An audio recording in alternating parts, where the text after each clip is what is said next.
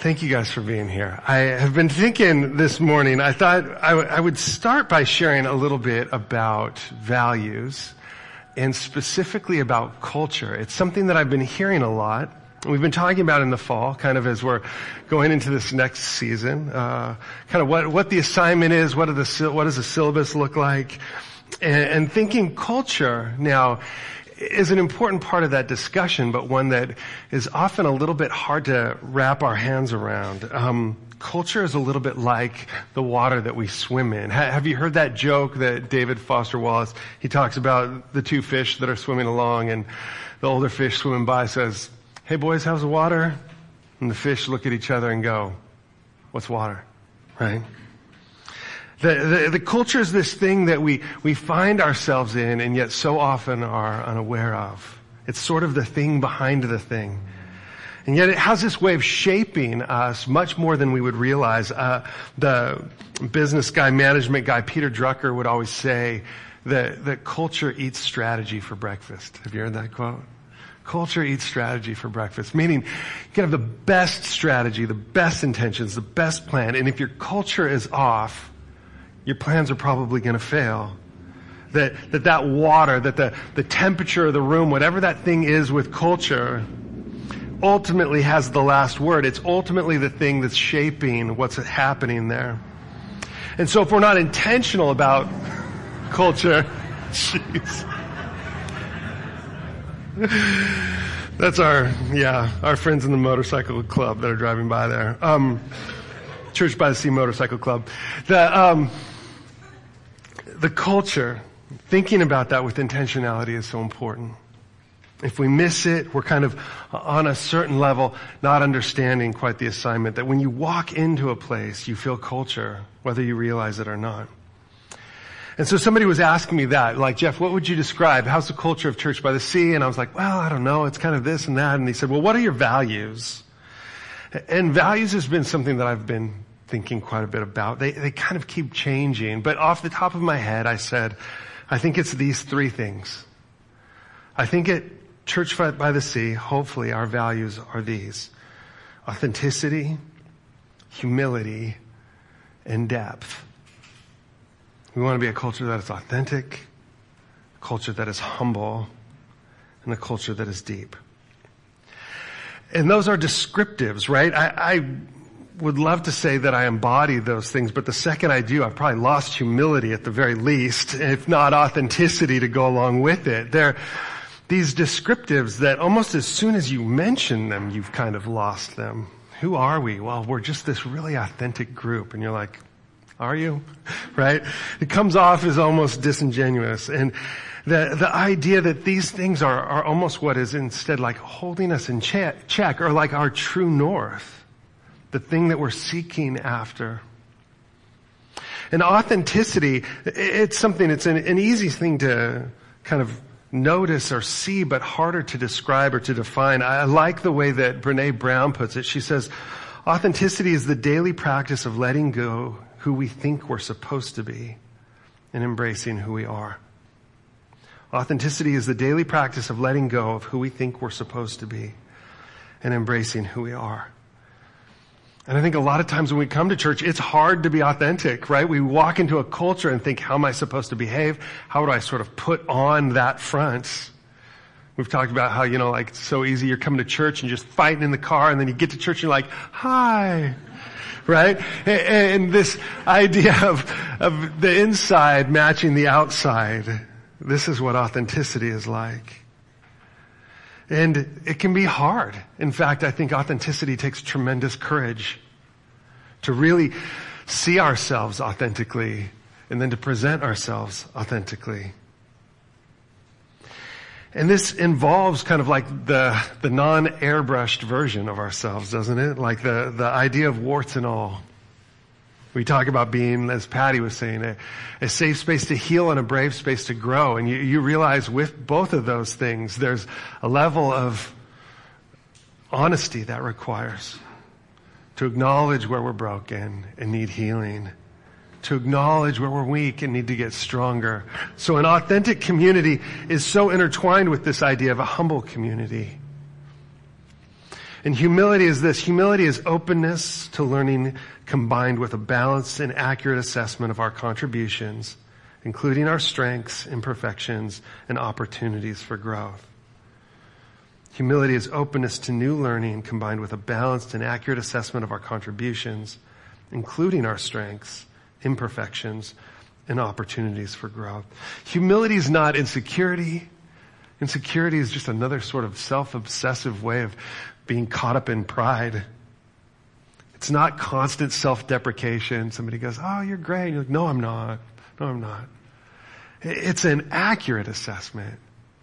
Understanding, you know, just who we are. I remember I had a professor who would come up and he, he said, if anybody compliments you, this is a seminary professor. Don't say, oh no, no, that wasn't me, that was God. Because the truth is, if it was God, it would have been a lot better than that. and I remember thinking, oh, you know, he's got a point. Now I do like this idea of deferring, deferring glory. That is important to us. But it is okay to say thanks. You know, I really tried hard on that with the acknowledgement that like if God really showed up, right, then the ground would shake. So, um, we each make a contribution and part of humility is going, oh, I think I am called to this. I think I am good at this. And yet this sort of open-handedness, willingness to grow, willingness to be used. And this last one, depth, uh, is the one I probably struggle with the most. It's the hardest one to really get your hands around. I thought wisdom maybe, curiosity, growth, integrity. If I could just pick one though, I, I was thinking a descriptive, I probably would go with something like wonder. That, that depth has this um, openness and like this, this appetite for more. It longs for beauty. It longs to go further in. And I've heard wonder and awe kind of described like this, that wonder inspires the wish to understand. Awe inspires the wish to let shine, to acknowledge and to unite. When I think about us being the light of the world, it's like this beauty that emanates. This longing to know more, to go further in. And when we find that glory, holding it out for others to see. And we talk about becoming like Christ, it really is an embodying, I think, of these things. There's certainly more values and, and you might add others to the list. But becoming who we are, created to be, our authentic selves, living in that place of humility and openness and going deeper and deeper. I love that directionally. It's kind of the opposite even of ambition where we think of like, I just want to level up, right? I just want to keep leveling up. Depth has this idea of going inward, right? In fact, in spiritual formation, we'll sometimes use this term depthing as like, you know, you take anything and turn it into a verb. But this way of going further in, that, that what people share so often is kind of there on the surface and depthing is a way of going underneath that and then underneath that. That we find we, we go beyond the ideas into the deeper matters of the heart. That wisdom is that thing that goes after the depth as opposed to like sky's the limit. And to create a culture like this, I, I think this to me is the culture that was here before I even came. I, I, walked in and felt that. And I think the cross to me embodies kind of all three of those values really well. I love the simplicity of it. I think of authenticity and humility and depth is there and just that beautiful cross. And you walk in and go, oh, part of the culture of this church. I love how it's just there behind us, reminding us of the true beauty, the thing that's drawing us towards more. And as we think about growing in this, it's really this kind of multifaceted growth. I love how scripture says that Jesus grew in wisdom and stature and in favor with God and man. That in all of these spheres we're called to grow more and more, to love God with our heart and our soul and our mind and our strength. And it's funny, somebody came up to me last week and said, Jeff, I really appreciated that message. I appreciated the intelligence of it. And I was thinking like, shh, like, intelligence is kind of a controversial word in the church. We see it sort of as danger and not to mention the fact that there goes Jeff's humility, like gone. But, but I remember thinking like, no, intelligence to me, I think sometimes we can have a suspicion of that. It's something that I really enjoy about, enjoy about teaching the class that I'm teaching is that there's a freedom to go, oh no, no, no, intelligence is of such deep value. Intelligence isn't the problem, right? It's what we do with it. It's the way that we handle it. It's our pride really that corrupts intelligence, but pride is able to corrupt everything. But I love how Dallas Willard used to say, Jesus was the smartest man who ever lived. That sometimes we had trouble assigning that. We would say he's good, but had trouble really going to this place of intelligence because we see intelligence as almost like a worldliness. When in fact, loving God with our minds means using that intelligence to the very best of our ability. And when you read scripture, you see the intelligence in it. There's no question when you read the Sermon on the Mount, you're like, Jesus is brilliant. The ethics in that are so deep. But I also love this about Paul. Paul was a philosopher and so deep. And, and, so, like, one of my favorite sermons of Paul's is when in Acts he's there in Greece and he's standing amongst the intelligentsia there. And he starts preaching and to me does it so brilliantly and something that I feel like really embodies the values that we're talking about here. So I just thought, if it's okay, I want to, I'm not going to deeply unpack all of this, but just want to read Paul's sermon in Athens. And it says, so Paul stood in the midst of the Areopagus and said, men of Athens, I see that you are very religious in all respects. For while I was passing through and examining the objects of your worship, I also found an altar with this inscription, to an unknown God. Therefore, what you worship in ignorance, this I proclaim to you, the God who made the world and everything that is in it, since he is the Lord of heaven and earth, does not dwell in temples made by hands, nor is he served by human hands as though he needed anything, since he himself gives to all people life and breath and all things.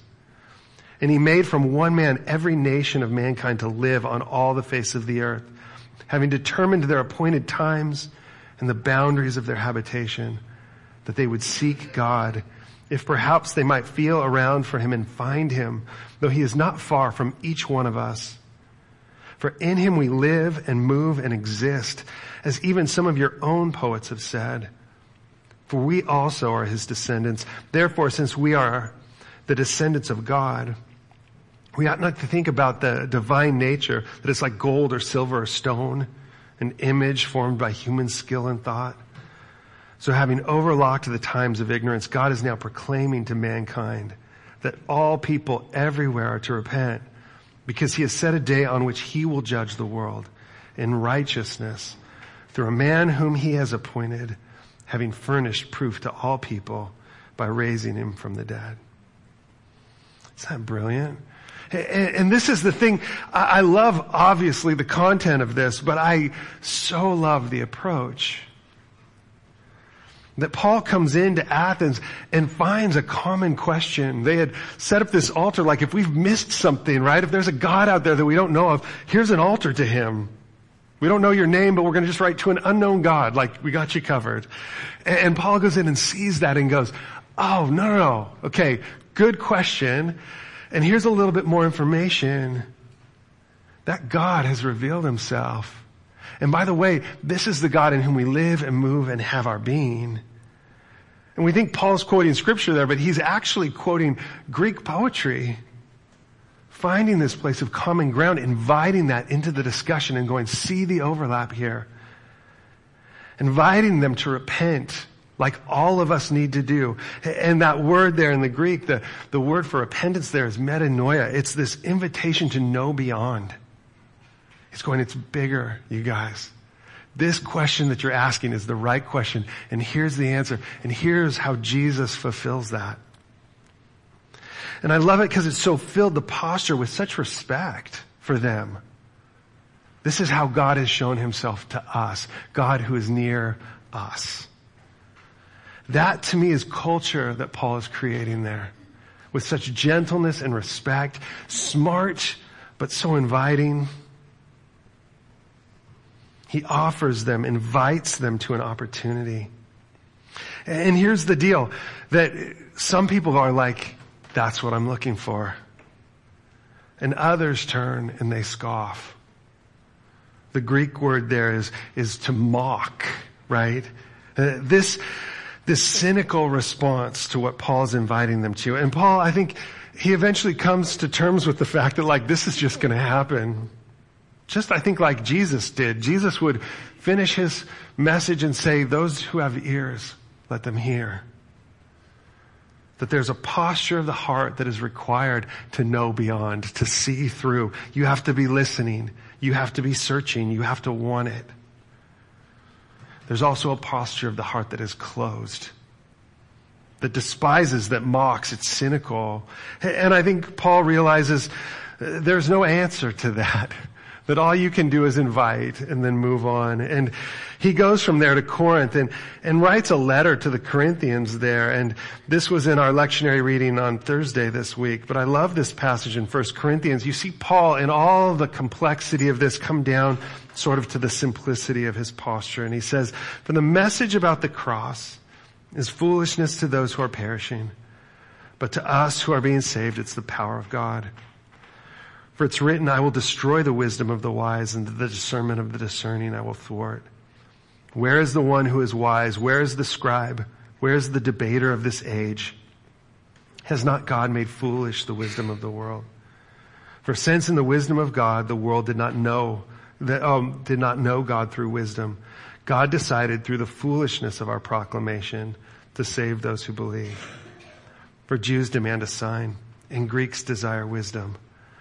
But we proclaim Christ crucified, a stumbling block to the Jews and foolishness to Gentiles. But to those who are called, both Jews and Greeks, Christ, the power of God and the wisdom of God. And it's an interesting thing. Paul is sort of contrasting here the, the wisdom of man versus the revelation of God and interestingly uses these terms of like the wisdom of the world is inferior to the foolishness of God. And I think sometimes we, we make a mistake here in this and assume that, that philosophy is somehow wrong and that foolish faith is somehow good. And I don't think that's exactly what he's after here at all. In fact, if you look at this, what is being exposed here, we, we see Paul is quoting actually from all the way back in the book of Isaiah, a posture of the heart that that prophet was rebuking as well. This idea of destroying the wisdom of the wise and the discernment um, he's thwarting is actually a reference not to people thinking critically. It's talking about people who are thinking hypocritically. People who say one thing and do another. People that profess one thing and deep down believe something different. So if we backtrack that to Isaiah, we see that the thing that God is exposing here, it says, these people turn toward me with their mouths and honor me with lip service while their heart is distant from me. And their fear of me is just a human command that has been memorized. The wisdom of their wise will perish, and the discernment of their discerning will be hidden. Doomed to those who hide their deep, their plan deep away from the Lord, whose deeds are in the dark, who say, who sees us? Who knows us? And this posture that I think Paul is exposing here is what he saw there on display in Athens in the mockery. And the truth is this way of thinking can sneak in just about anywhere. That it can take our motives and twist them and turn intentions, even the very best things towards ourselves. And here's the truth. The, the church is not immune to that sort of thing, is it? We live in a day and age where often the motives of the church are being sort of exposed, or we see where the church has at times covered up or hidden faults that we should have just confessed and admitted to. That, that part of being a deep church is being willing to look within and admit when we've been wrong, where we've done harm. There, there's a story I love. Donald Miller years ago wrote this book called Blue Like Jazz, and in it he talked about how he was at Reed, which is this crazy, like, um, extreme sort of university, but very bright, and they would have this kind of debaucherous weekend, and this group of Christians put a confessional booth out in the middle of the quad. And everybody didn't know what to do with it. They're walking around going, what, what is this, right? Until finally somebody gets up, you know, the nerve and walks in and says like, what am I supposed to do? Confess my sins to you? And the person sitting in the booth said, no, we want to confess our sins to you. And the shift, right? The way that this disarmed people to see the church sort of going first and saying, certainly we have those things that need to be changed in us. What a crazy posture, but you see how the culture changes with a position like that. That bit of humility, that bit of authenticity.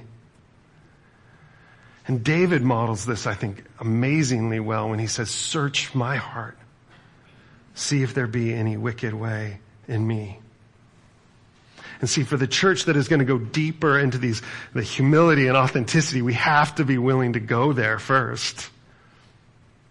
To take and apply that way of thinking into the parts of my own heart that I would prefer to keep hidden. See if there be any, wicked way in me. Here's a quick answer to that. There is in each of us. Things in us that are hurt or broken or need to be fixed. Selfishness that exists in there that God's going, let's pull that out into the light. This is how we grow. I had one this week that I'm like, I'm going to admit to you and I'm a little embarrassed about, but, but I was in this time of, of talking through a sort of relational, um, difficulty with somebody, processing through it, wanting to explain, you know, this is what I meant and this is how I understood all of that and, and here's where I feel like I'm being misunderstood. And, you know, in conversations like that, I sort of behave as like Jeff's advocate. Like, let me tell you what Jeff meant there, right? Like, I sort of become the lawyer for Jeff that's like, this is where he was at when he said that. And, and, and I don't think that's wrong. I think all of us deeply want to be understood. And I think oftentimes so much of the offenses that we create in this world are done unintentionally, right? And so a posture of, of some sort of defense is good for the sake of explanation. But all of a sudden there was a third person there who said, you know, Jeff, just make sure you're not turning a matter into an issue. And I thought, oh, for whatever reason that like hit, like cut really deep. And I thought, oh my gosh, I do that that I take this thing and I see it. This is a real thing. And, eh, but I all of a sudden go, oh, and here it is, and here it is, and here. And you know what I think is really going on here? And you see how something's shifted in Jeff. I go from somebody that's just observing or paying attention or noticing to somebody who now is interpreting and, if I'm honest, judging. Let me tell you what's really happening. Ah, I see what's going on here. And the truth is, when I do that, especially with any sort of emotion, is I get myself in real trouble. And I was thinking about that going, oh, I didn't just do that in this situation, but I do that. And I don't want to do that. And to notice that gives me an opportunity to take responsibility for it and shift behavior around it. That if I can apply that, that will make me a better leader, that'll make me a better husband, better father. Sorry, Mia. But these kind of things, right? Where you go, little behaviors that if I'm not careful, I miss it. And see this idea of reasoning, thinking intelligently, it's, it's looking at ourselves through a critical lens and it's so important. Loving God with all our minds is utilizing that capacity that we have. And it's not about having a certain IQ, right? Or like being seen as like, oh, I want to be the smart person. I realize with intelligence, some of us have been told when we're young that you know, we're not very smart, or at least our grades seem to, to say that. And we can carry a wound around intelligence. But the truth is, it's just not true about you. I didn't share this in the first service, but um, I think one of the my favorite compliments I've ever received was from a mom who said, you know what my daughter loves about your teaching, Jeff? T- she says, Jeff talks to me like I'm brilliant. And I think, you are. All of you are. Brighter than you realize.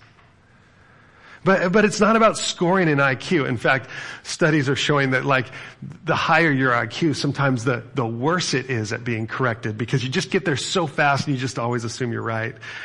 This idea of a sort of thoughtful, reflective posture of the heart, I think is what's being encouraged. This from, um, my friend C.S. Lewis. He says, God is no fonder of intellectual slackers than of any other slackers.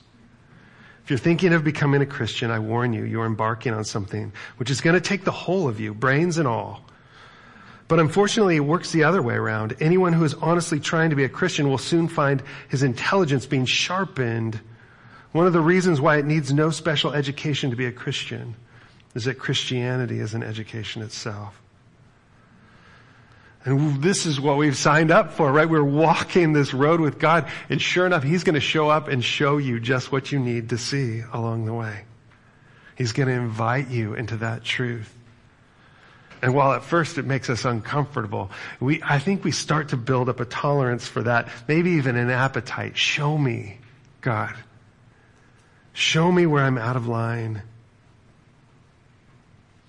And that I, I think is not just a measure of IQ. I love how there's so much conversation happening these days about EQ, about our intelligence or our emotional quotient, right? That it's not just enough to be able to process ideas up here, but an awareness to sort of read the room, to understand how we're affecting those around us. And this becomes a big part of our learning and our growth, as it turns out. When we think about culture, we're not just processing through this thing as individuals. We realize we do this as a cohort. We do this collectively. The gift of being a church is, is the way that we can help each other on this road. That it's more than just paying attention to myself internally, but thinking about those who I'm next to. And in our passage for today, which we're finally getting to now, but in Romans 14, Paul addresses this by pushing into a really hot topic issue. Something that he knows is going to make people's skin crawl, something highly controversial at the time. He talks about eating meat sacrificed to idols. Which thankfully for us probably falls kind of benign at this point. Not too many of you are worried about this, I'm guessing. But at the time, just like every other time in history, this was the issue. In fact, for James, he couldn't get past this one. For James, eating meat sacrificed to idols, he's like, no way. Right? When Paul was like trying to negotiate with him about what do the Gentiles need to do now that they're coming to Christ, James was like, not meat sacrificed to idols. And Paul's like, okay, whatever, cool. Right? But then like later goes, all right, I think we can lighten a little bit on this one. But, but what he says here to me is all about how we treat each other as we're processing through this stuff. Not stepping into that place of judgment. So he says this, I welcome those who are weak in faith, but not for the purpose of quarreling over opinions. Some believe in eating anything while the weak eat only vegetables. Those who eat must not despise those who abstain and those who abstain must not pass judgment on those who eat for God has welcomed them.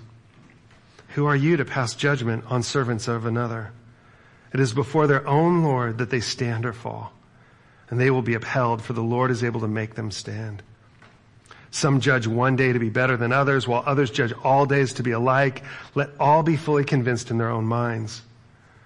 Those who observe the day observe it in honor of the Lord. Also those who eat, eat in honor of the Lord, since they give thanks to God, while those who abstain, abstain in honor of the Lord and give thanks to God.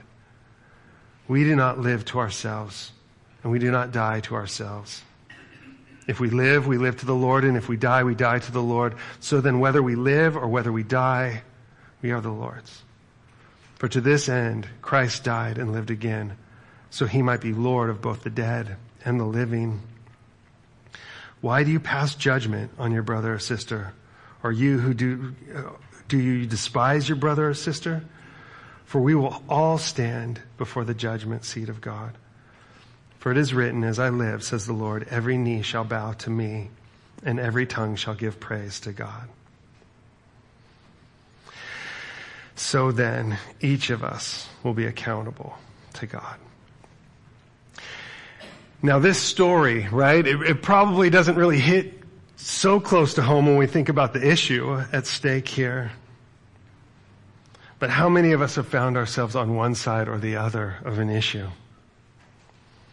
And we probably don't like to think of ourselves as weaker, right? That's sort of a diminishing sort of role. But I think Paul is meaning it with a sense of sensitivity. And the truth is, if we went down and listed all the issues, all of us probably have a certain, a certain issue that we're particularly sensitive to. Something that triggers in us, and we know it, right? Because we sweat, our blood pressure goes up, that like, get that red film behind our eyes, right? That thing that, that triggers us. And I love how Paul is saying here, be aware, be sensitive to yourself and to others. It's funny, all of us, like, in, depending on which room we're in, probably all land in different places on the spectrums of belief. I remember N.T. Wright saying one time that he thinks it's always interesting when he comes to America because he feels like he's particularly like seen as sort of progressive, whereas when he goes back home to England, he's seen as like ultra conservative. And he's like, oh, it's just weird, right? The climate, the whole backdrop changes. But I experienced that in certain circles where I'm like, oh, I'm the conservative one in this room, or I'm the progressive one in this room. How all of us land somewhere on that. And the truth is, this is a strength. We may not see it that way. But I think we live in this world that has so little tolerance of people disagreeing that, that we insist on this kind of uniformity of belief. And this may feel like unity, but it's not. It's homogeneity. And how so many groups are, are dividing over these kind of issues. You know what I'm talking about. And it creates a sort of intimacy, right? They, they call this like common enemy intimacy. Like what we all have together is that we all despise the same people, which feels good for a minute, right? Until you realize that maybe you're the person that's going to get booted next. There's not a stability in this. There's not a safety in this. And instead what Paul is talking about is in this environment, the culture that we're to swim in is one of deep compassion towards each other where we're recognizing when all of a sudden I'm reacting with disdain or judgment. And that both of these should be red flags. Like a check engine light should go on. The second I hold somebody in some sort of contempt, or the second I hold myself as the judge. And Jesus just tells us, don't do that, right? I've said this before. He says, don't do it. You're bad at it. When you judge, right, you just protect yourself, right? You protect your own. Uh, that we don't sit in that place, but we do all sit in a place of judgment. That isn't to say anything goes, it's to say that God is the one. And for us, as this cohort, as this classroom, then what do we do? We respond with compassion, with the opportunity to speak truth, but in love, always in love. A chance for us to discuss and talk and even argue and disagree. That all of that can be healthy when it's done with an underlying sense of compassion. The second that disdain comes in or judgment comes in, it's like a cancer to the culture. All the air gets sucked out of the room. And I think about this for us as we talk about vision and going forward. What is it to feel like here? Safe space to heal and a brave space to grow. Doesn't mean we don't talk about things. It means we talk about things with a sense of humility authenticity and depth. That we're willing to have our own opinions changed, our own lives examined, for God to call out those things in us that need healing, that we welcome truth above being right. That the texture of this is the texture that James is going to describe as wisdom from above. And I don't think it's said any better than this. In James 3, he says, the wisdom from above is first pure, then peaceable, gentle, open to reason, full of mercy and good fruits, impartial and sincere, and a harvest of righteousness is sown in peace by those who make peace. Go, oh, that's what I want. I want that inwardly in my own heart. that non-anxious presence, that sense of gentleness, reasonableness, but mercy, impartial and sincere. I, I want to be that person, which requires listening, requires paying attention. I've said this before, but I, I, had a professor that said, if you're objective on anything, that means you could state the other person's point to their satisfaction. Right? I've just listened, I've sought to understand. And I pray this for us. I pray that we would be a culture like this. I feel like we are, and I feel like we're growing in this. But where we're not, I pray that God would convict us, deepen us, humble us, pull us into the truth, correct us, judge us even where we need it. That we would become more and more a people that embody the heart of Christ, the mind of Christ, and the love of Christ. You know I'm going to give you a few assignments here as we close. So some questions for those who would like to go deeper, to depth this more. And the first one uh, on authenticity is just how comfortable am I being myself?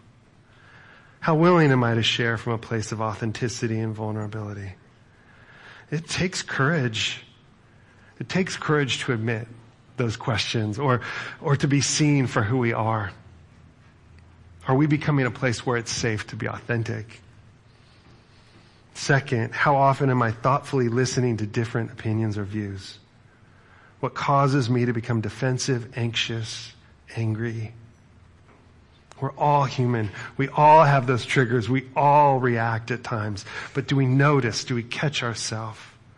Do we allow ourselves to pull back into that place of patience, kindness, Lastly, how am I, how open am I to admitting where I'm wrong?